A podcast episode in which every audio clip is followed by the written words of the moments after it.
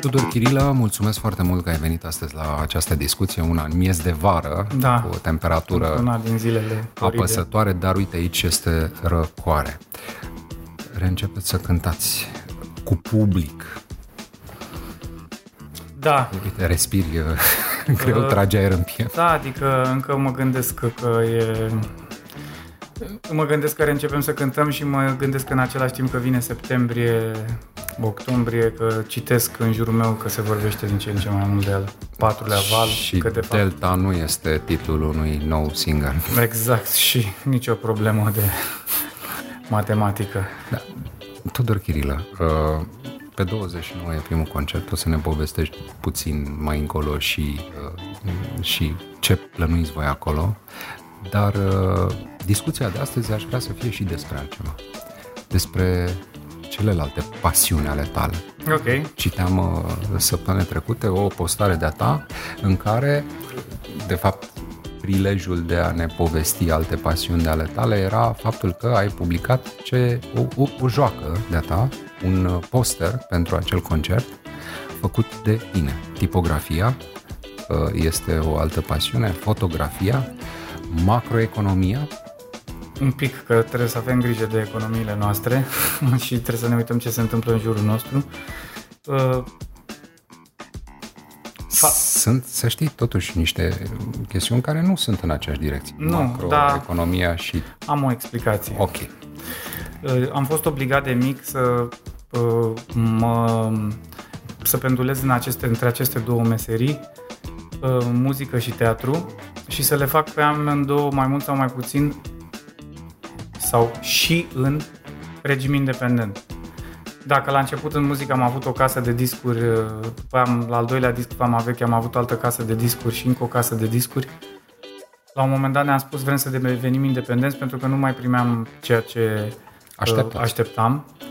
În teatru la fel am făcut foarte multe proiecte ca independent. Uh, unul, ultimul dintre ele este In a Forest Dark and Deep, piesa lui uh, uh, uh, piesa de la un teatru uh, pe care uh, am finanțat-o și am căutat sponsor pentru ea și așa mai departe. Toată partea asta de a fi independent înseamnă self-management. Ca să faci self-management, trebuie să cunoști cumva uh, domeniile conexe.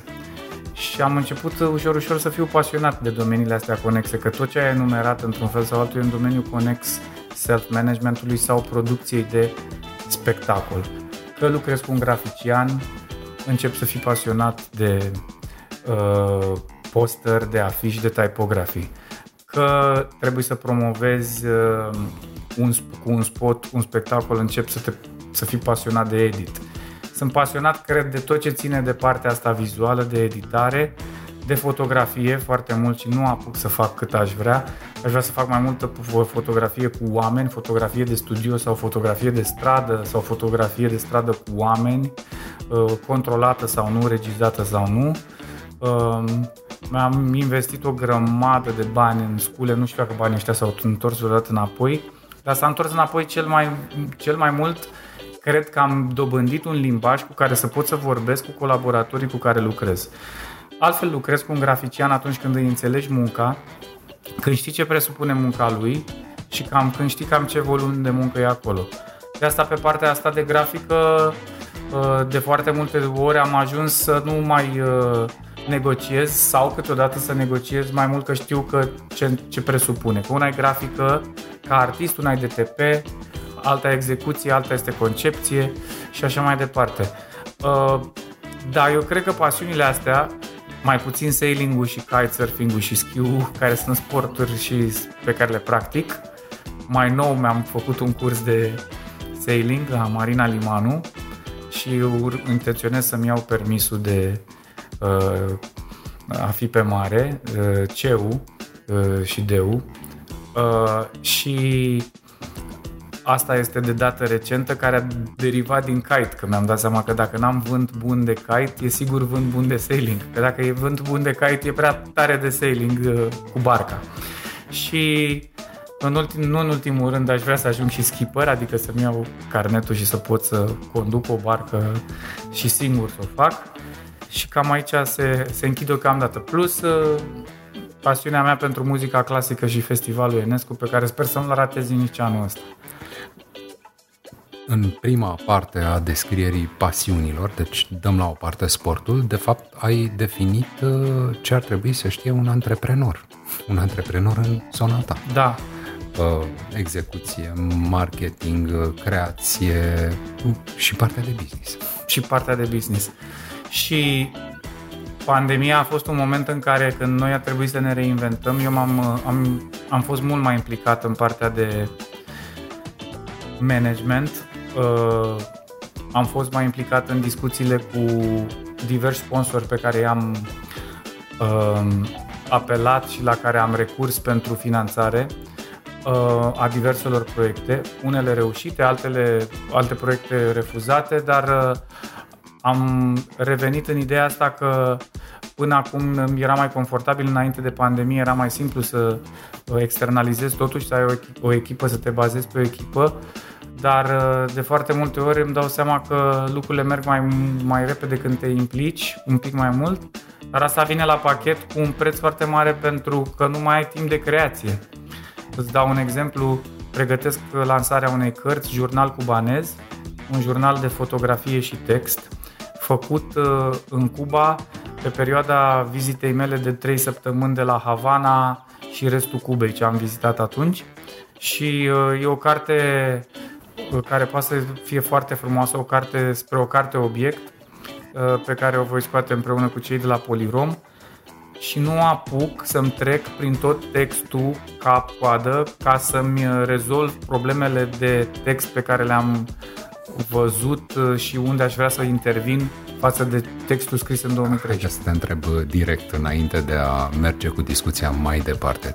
Deci nu e timp Tudor Chirilă, pentru tu creație. te consideri antreprenor? Uh, nu neapărat, dar lumea zice că sunt cumva. Antreprenor cultural, da, poți să zici așa, da. Nu știu, habar n-am. Eu mă consider un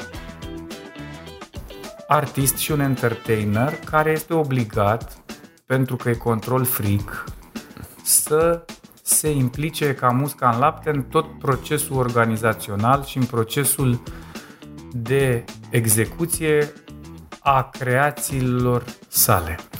Știi Cam asta ar fi definiția. Dacă asta, asta înseamnă antreprenor. Și știi că asta este și una dintre primele probleme pe care le au în fața antreprenorii micromanagement exact. se numește.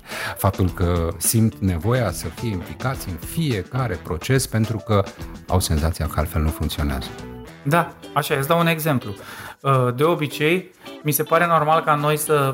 Uh, noi avem o uh, identitate, un logo care este același este V-ul ăla și există un font, un typography și avem un, și o, o carte despre cum poate să fie o cărticică, cărciulie un brand de book. Un brand book care uh, spune clar cum poți folosi logo-ul ăla și care se trimite organizatorilor de concerte uh, înainte, odată cu contractul. Când se întoarce posterul, eu noi trebuie să-l vedem, Vama, cineva din Vama, ăla, cineva din Vama, ăla sunt eu.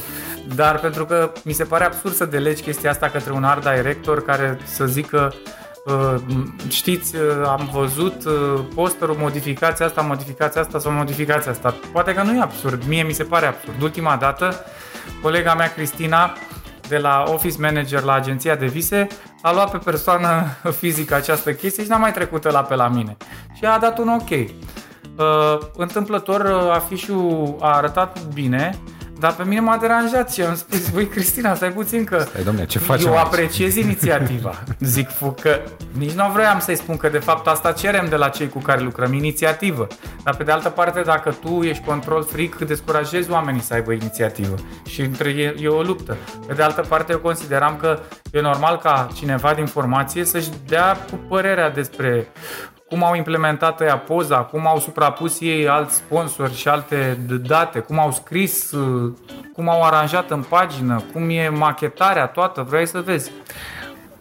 Mulți antreprenori spun că le-a mers mult mai bine abia după ce au rezolvat această problemă și au învățat să delege, spre exemplu. Da, știu. Uh, doar că noi suntem o industrie tânără, industria muzicală și nu ne lovim toți de aceleași standarde, nu s-a standardizat încă industria ca tu să fii sigur că poți delega și așteptările tale să rămână împlinite.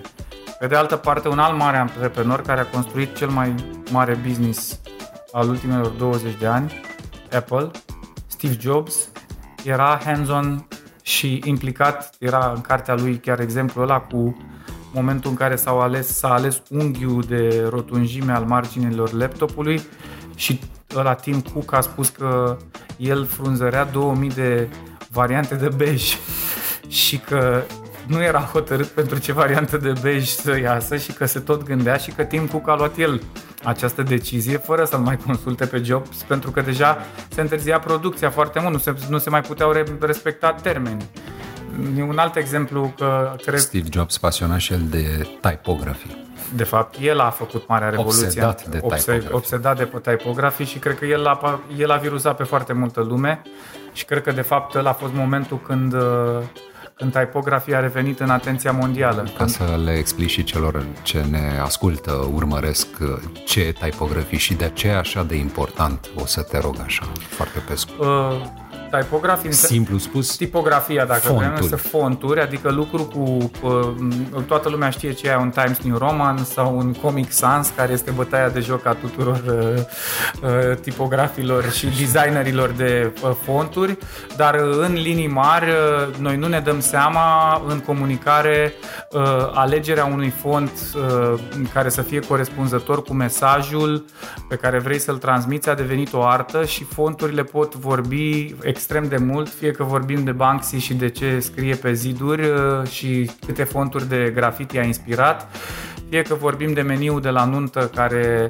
e probabil un script, care sunt fonturile alea care imită scrisul și au rotunjimile alea și așa mai departe, fie că vorbim de celebru Helvetica care a redefinit o lume și care a adus în lume simplitatea și uh, uh, cred că Adrian Frutiger a făcut Helvetica, dacă nu mă înșel, uh, un, uh, și care a, a venit în lume cu această comunicare simplă.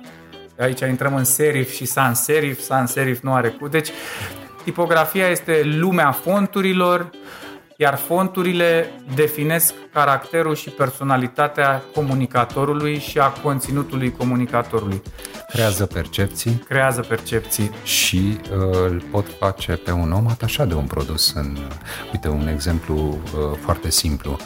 Când mergi prin străinătate, te-ai văzut vreodată surprins uitându-te la indicatoarele rutiere sau la uh, acele plăcuțe de semnalizare de prin aeroport? A fost o discuție întreagă. Există, am citit o carte despre uh, Y-Fonts, parcă se numește, și a fost o discuție întreagă cu Anglia în care s-au bătut două concepte de un font sans serif și de un font serif pentru autostradă. Deci s-a făcut un concurs și a câștigat, uh, bineînțeles, uh, cel mai important lucru era vizibilitatea de la distanță sau lizibilitatea, uh, pentru că ești pe autostradă, trebuie să vezi de la 2-300 de metri și trebuie să fie fără echivoc. Și au povestit cum s-a, s-a s-a ciocnit școala veche de fond cu școala nouă și cumva școala nouă a câștigat prin simplitate și uh, vizibilitate.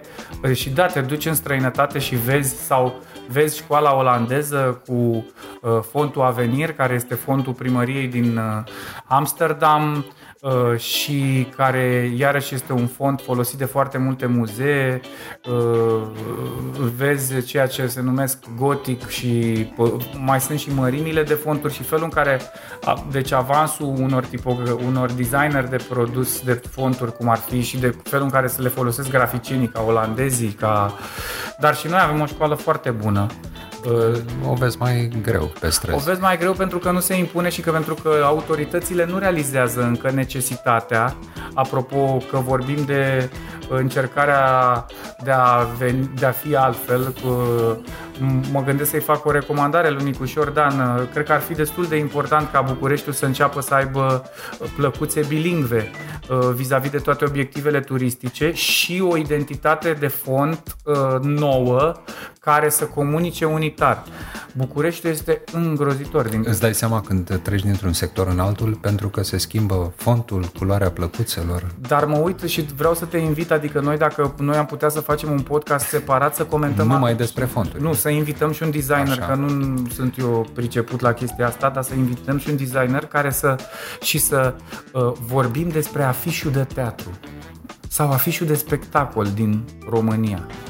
Pentru că este ce se întâmplă acolo este uh, odată interesant, în al doilea rând e uh, uh, o poveste a chiciului, este haotic și este incredibil cum oameni de teatru de calibru au o atât de puțină lipsă de preocupare față de felul în care ei își comunică uh, spectacolele. Fie că vorbim de divertisment mai de uh, mase, fie că vorbim de spectacole mari. Sigur că există și afiși mișto. Am făcut da? un lucru simplu l-am uh, provocat pe Tudor Chirilă să vorbească despre una, doar una dintre pasiunile sale, uh, tipografia. Da? Dar trebuie să o facem pe asta cu afișul, nu vrei? Ba da, cum să nu, sigur că o facem. Dar comentăm mai multe, uite, da, da, da, da. exemplu... Da. Nu, dar asta uh, separată, asta cu afișul să facem, facem. Un, un podcast separat cu un designer invitat de tine. Comentăm... Uh, și vin și eu să mă bag în seamă. Așa facem. Uh, și începem cu acel, uh, acel print pe care sunt obligate restaurantele să-l pună la intrare și cu bonul fiscal.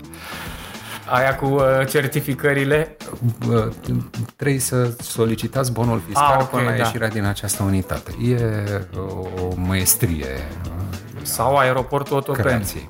Sau aeroportul Unde străin Otopeni. fiind... Deci, am uh, luat doar o singură pasiune și nu te mai oprești din a vorbi. Uh, da, și îmi place să, asta înseamnă îmi place, îmi place să învăț. Mi-am plătit un abonament uh, complet la Adobe și stau și mă uit pe familii de fonturi, mă joc, uh, nu am timp să fac asta cât aș vrea, mă joc, îmi dau, dau telefoane, întreb, uh, mai întreb de kerning, de felul în care te joci cu distanța dintre litere și așa mai departe. Am refăcut de dată recentă un monument funerar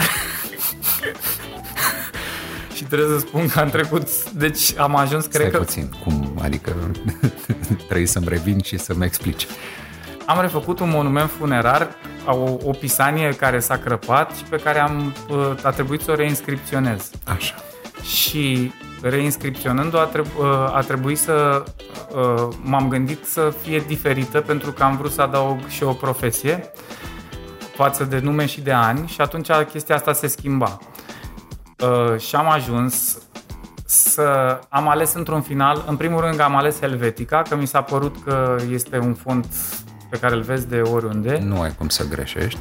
Uh, doi la mână m-am trezit că fac la mărime naturală uh, printul m-am dus la o tipografie și am printat Pisania în mărime naturală pe Cum au reacționat oamenii aia când... Păi nu, aia știau ce Deci a, a venit Tudor Chirilă cu printul pentru piatra n-au, funerară. N-au venit, ei n-au, nu, eu n-am făcut, am făcut, n-am făcut eu comanda, sau ba da, cred că am făcut eu comanda, le-am, le-am trimis, nu știau că eu, după aia m-am dus și am ridicat, am ridicat patru uh, tuburi de hârtie pe care le-am pus la mine în sufragerie unele cu kerning mai mare, kerning mai mic, unele mai mic, mai mic, mai... așa.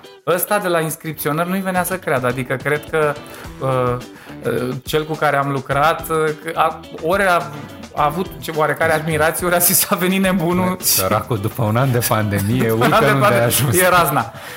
Cert e că eu trebuia să fiu sigur că ceea ce văd și e foarte greu dintr-un ecran de calculator să, să faci proporția mare. Și atunci mi-am făcut printurile mari, m-am dus la ei, ei au făcut uh, șablonul și m-am dus și la inscripționare că această procedură de sablare cu nisip uh, a unei pietre de granit scoate practic uh, granitul, îl cioplește în jurul șablonului.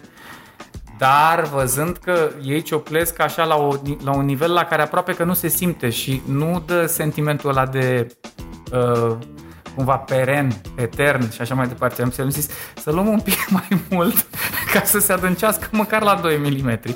Și am luat un pic mai mult, am stat Cum acolo să? și sunt foarte mulțumit de rezultat. Exact. Deci piatra funerară este... Deci, la monumente funerare, pe partea de concept design, Apelați mă bag, la domnul apelați Tudor cu Chirilă. credere și scăpați un pic, ieșiți din zona asta clasică, că merită și pietrele alea din cimitir să vină un pic mai... Că așa e fontul ăla clasic și uh, oameni care își pun dinainte să moară, nu, lasă doar data nașterii și fontul vopsit înăuntru pe marmură, că acum am... ci- Dar m-am plimbat în uh, cimitirul Belu, acum de dată recentă și Storc sunt foarte multe... mo- Este sculptorul uh, multora dintre monumentele de acolo. Pentru că sunt considerate monumente. Da, sunt foarte multe și sunt foarte multe foarte cu gust făcute și există și această direcție mult mai uh, cu fontul mult mai mic. Față, eu am avut o direcție cu font mai mare ca să fie, m-am gândit că oamenii care trec să vadă uh, mai de la distanță. Există și di- direcția asta mai mică. Uh, există foarte mult bun gust. Există și celebrele cavoul a familiei regale bulgare, ăla care e pe la Belu, aproape de figura 39, cu care e de vizitat, adică este o operă de artă și a fost și uh, restaurat. Există și arhitecți funerari, uh, la fel cum am aflat că și la Ministerul Sculptor. Culturii există un arhitect funerar care um, uh, cumva se ocupă de, de toată partea asta de moment Belu e un cimitir cu multe morminte de patrimoniu și dacă vrei să faci ceva special trebuie să autorizezi și așa mai departe. E foarte interesantă și chestia asta că au existat arhitecți funerari pentru că e, e vorba de nebunia asta a omului de a, de a lăsa ceva în urmă. Pe mine nu mă preocupă foarte mult. Chestia asta, să, să lași ceva în urmă prin, prin ultima ta, ultimul tău edificiu este mormântul. Că așa era pe vremuri. Da. Tudor Chirilă. Unde am ajuns? Lăsăm puțin uh, Mormintele. piatra funerară, dar cu acest îndemn, deci iată, o nouă linie de business lansată de Tudor Concept. Chirilă, concept și creație și execuție. Pe execuție doar pe asistare, că nu fac... nu. Dom'le, ai asistat la execuție. Am asistat și am, și aștept, am stat mult după granitul ăla să vină din China, că e cu pandemia asta, am stat vreun an de zile. Și am avut și... Uite unde te aduce pasiunea. Da, Uh, muzica însă este uh, prima pasiune. teatru e prima mea pasiune. Teatru? Da, categorie. Teatrul, muzica sunt un business cu venituri, cheltuieli, venituri în anul ăsta care a trecut mai puțin. Au fost pentru aceste două tipuri de business-uri, de industrii, uh, momente groaznice. Oameni care au plecat, s-au apucat de altceva. Povesteai la un moment dat de sunetistul, lum- luministul sau sunetistul vostru care este electrician acum. Cum poți să faci business-ul ăsta să fie mai stabil? Bănuiesc că v-ați gândit la niște variante. Există niște În pandemie, soluții și în pandemie și acum. Te gândeai În la pandemie, septembrie, Lufthansa- septembrie-octombrie. deci în pandemie, Lufthansa a fost achiziționată în proporție de 20% de statul german. Lufthansa. Deci aici nu vorbim de un business de muzică al unei trupe. Vorbim de Lufthansa, care a fost achiziționată, repet, în proporție de 20% de statul german.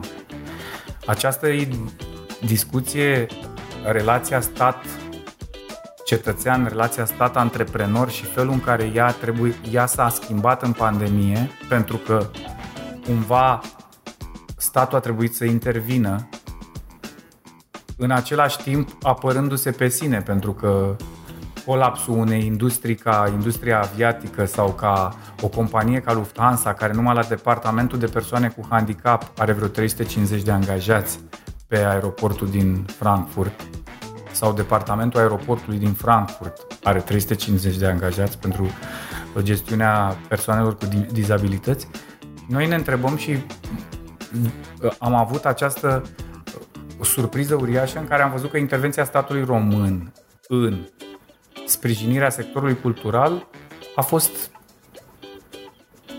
minusculă. Vorbim doar de acele indemnizații de autor, de drept de autor și cam atâta.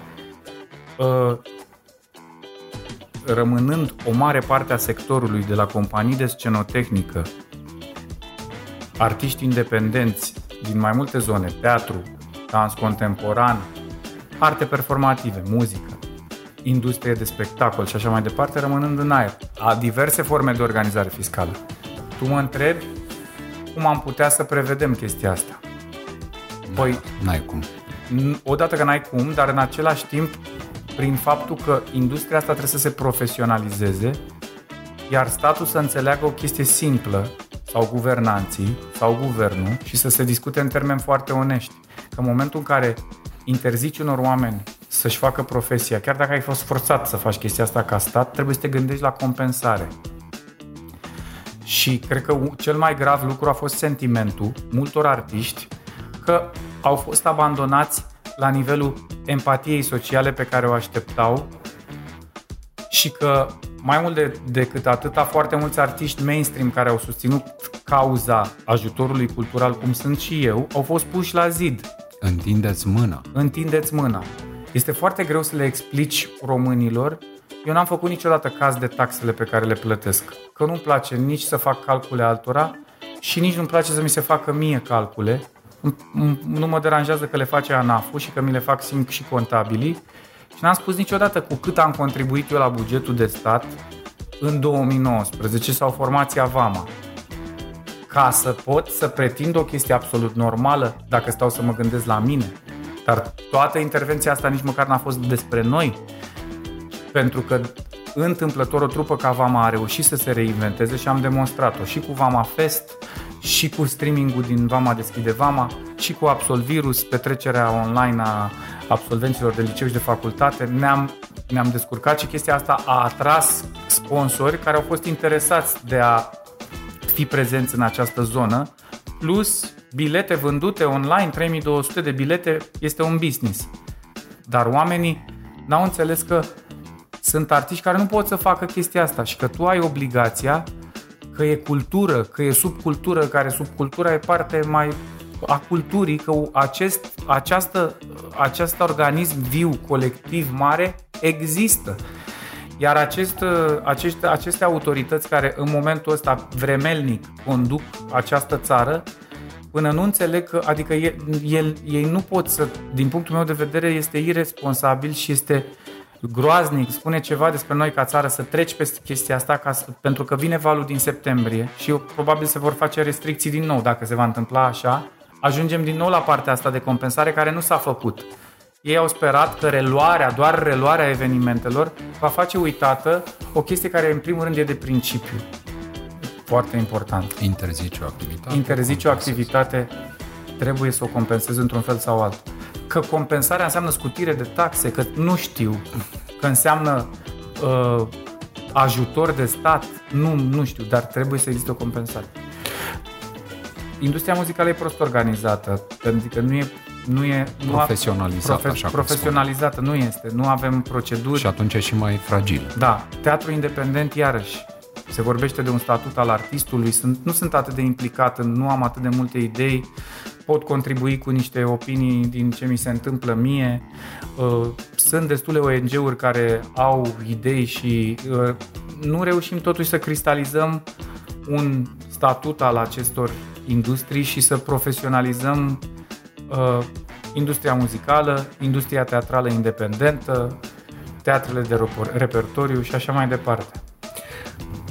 Spuneai mai devreme așa, că ai început să înveți uh, macroeconomie ca să știi cum să-ți cheltuiești banii. Și cum să-ți cheltuiești banii sau cum să nu ți cheltuiești.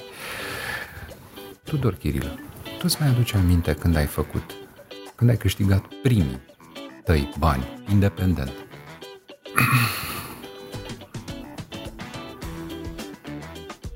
Păi, uh, cred că în 1994 sau 95, când am făcut parte din spectacolul uniter cu proiectul Trupa pe butoaie, în regia lui Victorian Frunză.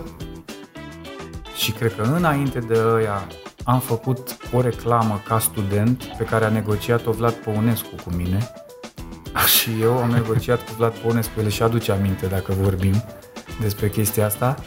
El stătea în fața mea și negocia, iar eu negociam pentru mine. Eu eram propriul meu agent și el era Clientul. Client, nu, el era agenția care implementa Așa. Era vorba de o bere care nu mai există, Marublau. Și eu eram cu părul lung și am făcut reclama aia. Ei au fost poate primii bani și poate cum mai fi fost ceva înainte. Nu știu sigur, dar ei au fost primii bani. A fost o reclamă în care am reușit să negociez enorma sumă la ora, la ora aia de 400 de lei. 400, ai negociat dur. 95. Să știi că am tras un pic, dar nici cu Vlad Păunescu nu e ușor să negociez. Am, am obținut câte Reclama ceva. aia a apărut pe undeva. Da, a apărut pe televizor în Deci România. a fost pe televizor. A fost pe televizor, da. Că studentul, tânărul student, Tânărul student Tudor Chirilă, Chirilă. da. Uh, După care nu mai mi-aduc aminte exact ce care... ai făcut atunci cu A, banii ăia? Uh, uh, cu banii aia, Să nu spui că ai cumpărat uh, bere pentru prieteni. nu știu, cred că cheltuiam, adică eram atât de fericit. Bere pentru prieteni. Da, Dacă ce, tot noi făceai mergeam în reclamă. facultate, mergeam la bingo. Asta era pasiunea clasei și mergeam la bingo și ori ieșeam de acolo rupți și nu mai aveam ce mânca două săptămâni, ori câștigam și fumam vreo patru zile uh, Malboro și țigări bune și elem și ce se dădea și ți luam țigări la bucată și camel și ca să zic mai multe branduri să fie toată treaba relaxată. Fumam uh, țigări bune, domne, țigări premium. Ce, ce credeam noi că țigările premium? 95. 94-95. 94-95 și mâncam burger de la Fraga Enuris undeva în piața Amzei, unde acum e un alt restaurant. Dar nouă ni se părea că nu poți să te duci la... Nici nu veniseră alte lanțuri de burgeri în România. Uh, și asta făceam. În, mergeam la bingo. Dar Aia au fost primii bani. nu de la bingo. Nu. Din uh, reclama respectivă. Cred că ăia au fost, cred că, na, aș, nu știu dacă am mai făcut ceva înainte, dar sigur din ceva din teatru sau din muzică. După care am, când am făcut Vama Veche, primii bani au fost la Liviu un club, la Club 63, am cântat pentru vreo 30 de oameni lângă un, și a, a fost un onorariu de vreo 70 de lei ceva în seara aia sau 70 de lei de persoană, nu știu, dar noi eram foarte fericiți.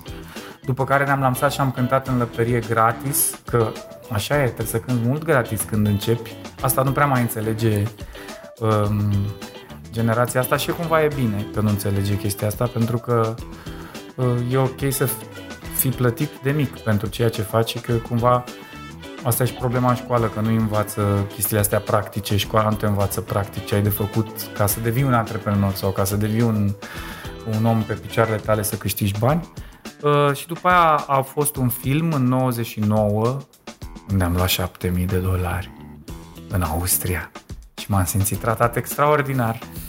Cred că a fost mai mult, mai important decât filmul în sine și nu mă întreba ce am făcut cu banii ăia, că n-am reinvestit atunci. După care am avut mai târziu o perioadă pe bursă în care am pierdut foarte mulți bani, am și câștigat. Uh, și am înțeles un pic că la un moment dat uh, trebuie să faci ceva cu banii și să ai un, poate să faci niște investiții ca să poți să-i... Ce faci tu acum cu banii? În ce investești? Am un portofoliu uh, și lucrez cu un broker pe care l-am cunoscut atunci uh, și am un portofoliu pe termen lung. Nu mai fac uh, partea deci, asta de speculă, nu mai, deși nu, mă mănânc, nu mai joci mă mănâncă Așa. foarte tare să mă joc un pic, uh, dar nu mai. Pentru asta trebuie să fii conectat să ai timp. și să o faci tot timpul. Nu, să faci numai asta, să, să începi să înțelegi piața pe termen mai lung și așa mai departe. Uh, am un portofoliu pe termen lung de la care aștept între 8 și dacă e fericire mare 12% pe an. Uh, încer- am cumpărat o căsuță mică pe care încercăm să o facem frumoasă și atractivă și să o uh, cumva să o exploatăm și uh, mă gândesc eventual poate să mai fac o aș vrea să investesc într-un startup, dar n-am încă foarte multe date și încă mă documentez într-un startup de tehnologie. Aș ajuta uh, un startup de, de tehnologie, dar bineînțeles cu uh, ideea de a face niște bani, nu de altceva, că ce am învățat eu este în toți anii ăștia că e foarte important să nu te apuci de ce nu știi. Adică ești artist și ai sentimentul că vei face tu un restaurant mișto. Se face o gaură și o groapă de bani unde pierzi, pierzi, pierzi, pierzi, pierzi. La fel cum cred că nu sunt în stare să-mi fac o casă în regim uh, sunt mulți de nebuni care se e o vorbă, dacă vezi unul pe stradă uh, umblând și vorbind singur, ori e nebun, ori își face casă. și iarăși de asta aș fi vrut să scap, adică da, dacă încep să, să faci o casă, tot ajungi un pic nebun, mai ales în România, mai ales în standardele din construcții și în standardizarea din construcții de la noi și toată relația asta arhitect, constructor, client, autorități. Deci cumva încerc să găsesc câteva locuri în care să plasez ceea ce pe vremuri câștigam din muzică sau televiziune, deși nu mă nu consider un om de televiziune, uh, și să pot să înmulțesc. Nu pot să ies la pensie, dacă ai urma întrebarea asta, uh, nici nu și nici nu sunt genul, dar îmi doresc foarte mult să fac, să câștig bani din meseria mea. Deci, de fapt, uh, investițiile astea sunt unele înțelepte, pe termen lung, fără riscuri enorme, în zone în care nu e nevoie de tine tot timpul, ca să ai vreme să mai faci o piatră cu meară, spre exemplu, dacă ai pasiunea, sau să înveți să conduci o barcă. Da, dar nici măcar nu fac pentru asta. Am o familie și doi copii și uh, ei uh, până la urmă au nevoie de o investiție și e o chestie. Banii ținuți în bancă și atât uh, se um, devalorizează. Rata inflației e rata inflației, sunt niște costuri pentru orice fel de... Tu îți înveți uh, copiii, ai discuții din asta legate de... Educație financiară? Educație financiară. Uh, da, de fel, de uh, copiii mei acum vreo 3 săptămâni prin Porumbacu vindeau ceapă pe stradă. Așa. Am trecut foarte multă lume și a trebuit să chem niște vecini să cumpere niște ceapă de la ei să nu fie uh, neapărat foarte supărați. Și au ajuns uh, să facă asta pentru că? Pentru că era ceapă în grădina aia okay. au, pe, la care au, au, au avut acces la o ceapă din grădină, au fost lăsați să o culeagă, au luat-o au pus-o pe un, într-un cărucior pe care l-au găsit prin curtea aia, au mai găsit niște zmeură au pus-o în niște păhărele și s-au dus să, să fie antreprenori, să fie uh, da, asta trebuie să aibă o explicație în spatele. Ați uh, spus voi, părinții. Uh, noi facem mult matematică cu ei în joacă uh-huh. și pentru mine uh, sunt și niște uh, jocuri foarte uh, interesante în zona asta de matematică. Uh, prietena mea are un magazin de jucării, Mara Tom, fac un pic de reclamă. E un magazin pe, centrat pe ideea de jucării STEM uh, și uh, multe jocuri sunt încercate acasă cu copiii și sunt foarte multe jocuri cu case de marcat și cu zona asta de matematică pe care o faci în joacă, că e mult mai interesant să îi spui, vezi că te păcălesc uh, și rămâi fără bani dacă nu știi să-mi dai restul la căpșuni, decât să stai să înveți U2 plus Pixul 4. și caietul în față. Exact și uh, din, chestii, din chestia asta uh, ușor, ușor uh, uh, vom ajunge într-un soi de educație. Aș vrea să-mi uh, uh, învăț copiii că e foarte important să... Afară copiii începând cu 20 de ani, 22 de ani au portofolii din banii din care câștigă, investesc uh, și își asigură cumva Adică nu e chestia asta, domne, să facem bani, ci e chestia e asta... Școală. E, exact, e chestia asta să, dacă ai făcut niște bani, să nu-ți bagi joc de ei, să nu-i lași uh, și să încerci să-i pui să, să se înmulțească, că de fapt înmulțirea înseamnă protecția față de ceva ce poate că vine și vor fi ieșiți și cu alți copii, vedeți și cum sunt alții. Sunt niște generații care or să fie mult mai deschise decât generațiile noastre? Da, eu sper că revoluția tehnologică, bine... În România, marea problemă nu sunt copiii, sunt părinții. Noi credem că noi putem foarte... Și mă bag și pe mine în chestia asta, că zicem, poate și noi facem greșeli. Dar Uh, tata Dumnezeu să ierte spunea că de la un moment dat un părinte trăiește prin copiii lui. Și mie asta nu mi se pare ok că spunea asta, pentru că de fapt el punea o presiune asupra mea. Uh, deci eu dacă nu o să uh, fiu ok, tu nu o să trăiești. Pentru că tu dacă de la un moment dat trăiești doar prin mine și eu nu performez, sunt un ratat, înseamnă că tu o să fii trist și nu vrei să știi pe tata trist. Uh, cumva foarte mulți părinți vor să trăiască prin copiii lor. Vor să fie Simona Halep care n-au reușit ei să fie, vor să fie uh, Toma Caragiu care n-au reușit ei să fie, vor să facă copiii ceea ce uh, ei, acolo unde ei au ieșuat vor să aibă succes copiilor. Ceea, ceea ce le se întâmplă îi privează de a întreba pe copiii lor și de a avea o discuție reală cu ei ce vrei tu să faci. M-am surprins și eu în această ipostază, dori, crezând că unul din copiii mei are talent la pian și pentru că știu că pianul trebuie să înceapă de la o vârstă foarte mică ca să o faci ca performanță, am vrut să încerc și să văd dacă pentru el dar dacă, pentru, dacă el nu o să fie atras de chestia asta și văd și mai încerc încă câteva luni, 3, 4, 6 luni, o să mă opresc, pentru că e foarte important ca ei să găsească și eu să-i ajut să găsească drumul lor. Mai mult decât atâta, prin natura meseriei mele sunt cumva poate genul ăla de tată statuie care a făcut ceva și se e cunoscut și vreau mai vor oameni unii dintre ei să facă câte o poză cu mine uh, din când în când și pentru un copil eu știu ce înseamnă să crește în umbra unui părinte foarte celebru. Nu e foarte simplu. Nu cred că e simplu nici pentru Florin Piersic Junior, nu cred că e simplu nici pentru Bănică, nu cred că e simplu nici pentru mine, nu cred că e simplu pentru mulți copii cu tați mari, celebri uh, în domeniile lor. Și mulțumesc uh, lui Dumnezeu că tata niciodată n-a vrut ca eu să fiu uh, jurnalist, gazetar, iar mama nu și-a dorit ca eu să fiu actor și am ales chestia asta probabil văzând. Iată că am ales profesia tata era prin natura profesiei mult mai cunoscut ca mama fotbalul, na, fotbal, teatru, fotbal, da, uh, sport.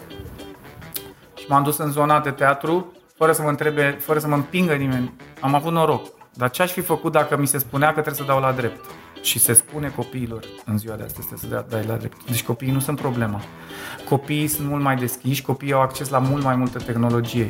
Clash-ul cultural dintre familia care nu avea, avea numai restricții în comunism, generația noastră, care am crescut fără nicio informație, numai cu restricții, într-o țară în care uh, codul penal incrimina homosexualitatea, uh, taburi sexuale, uh, uh, uh, spaime, frici alimentate de regimul comunist, uh, o relație ciudată între biserică și regimul comunist, între noi și uh, creștinism și așa mai departe, ambiguități și o generație care are acces la totul, dar și la fake news și la zona asta de anturaj care poate să fie super, mult mai importantă decât era anturajul atunci, un anturaj pe care nu-l poți controla, identitate, criză de identitate, uh, vine la pachet cu toate astea, copii care se uită la uh, niște oameni care arată o viață ideală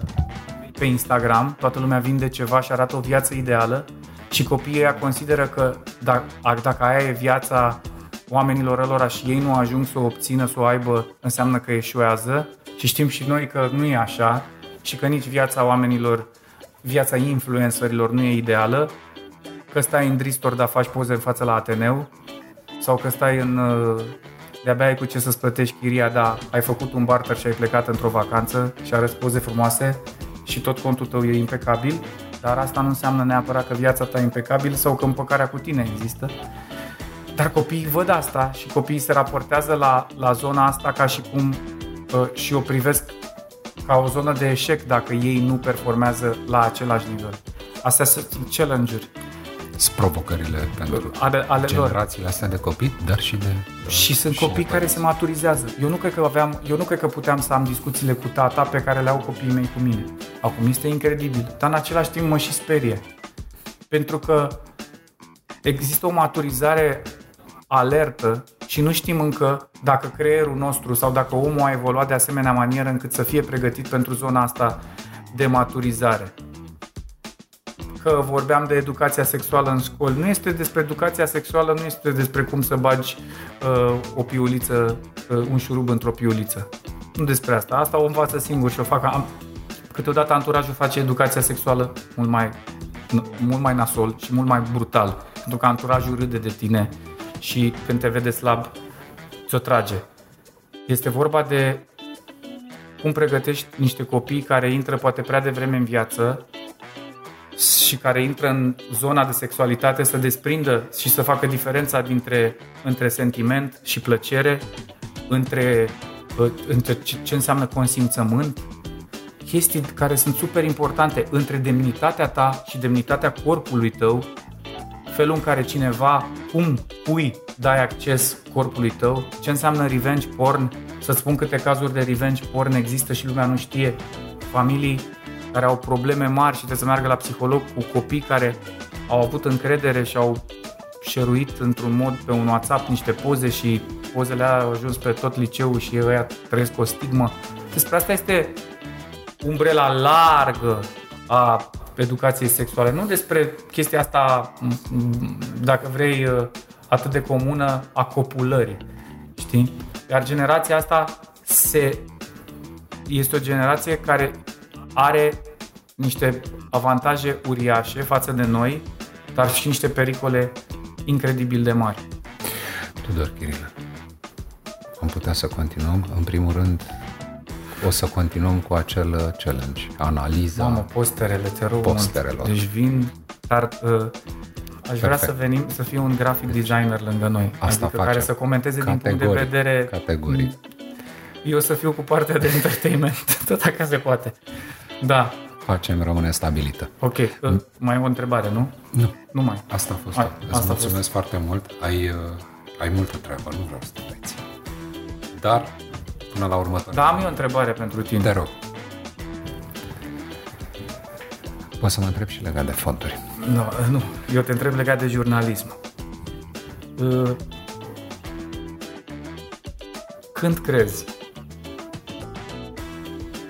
că în România va fi destul de mult jurnalism independent sau jurnalism care să contracareze răul pe care l-a făcut, l-au făcut sau l-a făcut jurnalismul de interes de tip mogular. Un răspuns scurt este următorul. Atunci când societatea va fi dispusă să citească, privească și să asculte. Ține tot de educație. Este exact, uh, sigur, comparație e forțată, mult. Problema nu sunt jurnaliști. Problema este societatea. Pentru că dacă ar exista mult mai multă cerere pentru jurnaliști de calitate, cu siguranță mult mai mulți jurnaliști de calitate ar rămâne în această profesie, ar continua să o facă și am vedea. Apoi, un răspuns uh, mai lung ne-ar lua ore întregi. Cauze, motive, ce ar putea să urmeze, dar asta nu ne ajută cu nimic. Cred că important este ca fiecare jurnalist, el cu pixul, foaia, microfonul, privirea în cameră, să-și facă treaba cu bun simț și onestitate. Adică să demisioneze când, când nu poate să-și facă treaba. E și asta parte din deontologia în momentul în care tu nu mai poți face jurnalism sau ți se comandă. Să-și facă treaba. Acolo unde poate să își facă treaba. Uh, spunea la un moment dat Cristian Tudor Popescu o chestie pe care nu am să uit niciodată.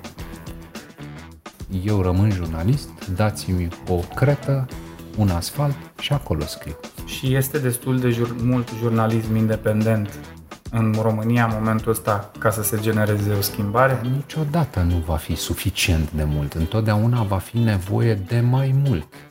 Nu însă jurnalismul e cel care generează schimbare. Jurnalismul nu, sigur, este cel care o reflectă. Da, e adevărat.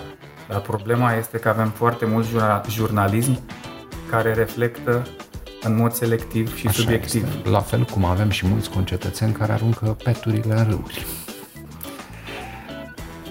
Atunci când nu să mai fie peturi pe râuri, vor fi mai mulți jurnaliști buni decât uh, cei care sunt mai slab pregătiți. Și degradarea educației noastre, că ea a mers într-o curbă descendentă, a început de unde, din punctul tău de vedere, sau cu cine? A început accelerat din cauza comunismului, care a șters niște Dar generații de elite. Ulterior, după 30 de ani... După 30 de ani să clădești pe ce? Unii ar putea să spună că 30 de ani sunt prea puțini. Alții ar putea să spună că dacă pleci dacă, pentru, dacă unui român ar fi arătată care a plecat prin 90, ar fi arătat o România de azi, ar spune, mă, a evoluat mult. Și realitatea este că da, a evoluat mult. Doar că... Mai puțin la aștept... comentariile de limba și literatura română, care în clasa 8 încă se învață pe de rost. Așteptările noastre sunt însă ca această evoluție să se întâmple, ca schimbarea să se întâmple în perioada vieții noastre. Un termen de 30 de ani pentru o societate care ar fi, ar fi putut, ar fi dorit și ar fi putut să schimbe cu adevărat educația e un termen uh, rezonabil. Este. 30 de ani. Este. Doar că termenul ăsta a fost tratat, pentru că dacă ne uităm la performanțele din 90 și performanțele de acum, dacă în 90 ar fi existat testele PISA, probabil că acum eram este, dar nu cred că există soluții în afară de uh, a-ți face treaba individual cât mai bine, pentru că o societate e construită din indivizi. Din fiecare dintre Mai aveam multe întrebări, da? Da, le continuăm. Da, păi nu, putem da. face următorul podcast în care tu răspunzi și eu întreb. Perfect, așa facem. Nu, e cu posterul următorul. Cu posterul. Da. Mulțumesc mult. Ciao.